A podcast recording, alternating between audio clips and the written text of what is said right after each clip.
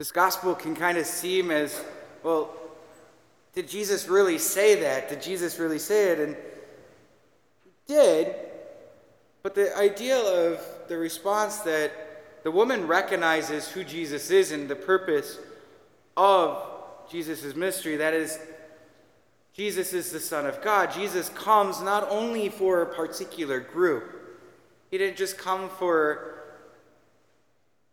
the, the, the Jews who were following the law of God, right? Who does Jesus come for? Jesus comes for all of us.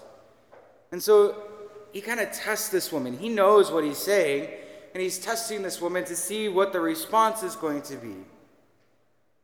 And her response was, Lord, even the dogs under the table eat the children's scraps. That idea of even the dogs are able to be fed, even those who are considered lower are being fed. And so that's the same in our lives we're all equal, right? We're all God's children, whether we're practicing Catholics or, or not, whatever it may be, we're all God's people.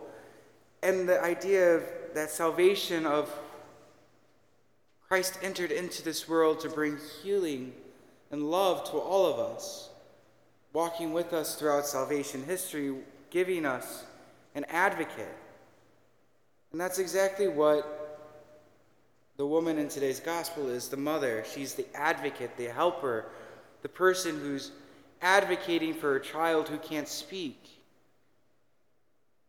So, how are we advocates for maybe those around us, our friends, of going and petitioning the Lord? Lord, enter into this person's heart, allow them to know of God's love for them how is it that we're advocates for being intercessors? How do we pray for our brothers and sisters?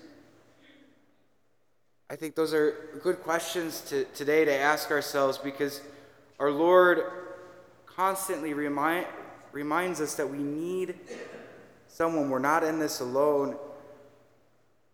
And it is Jesus who brings that goodness and compassion to us that we so desire. We need each other to bring, each, bring the others to prayer. Let us stand now and bring our prayers and petitions before our Heavenly Father.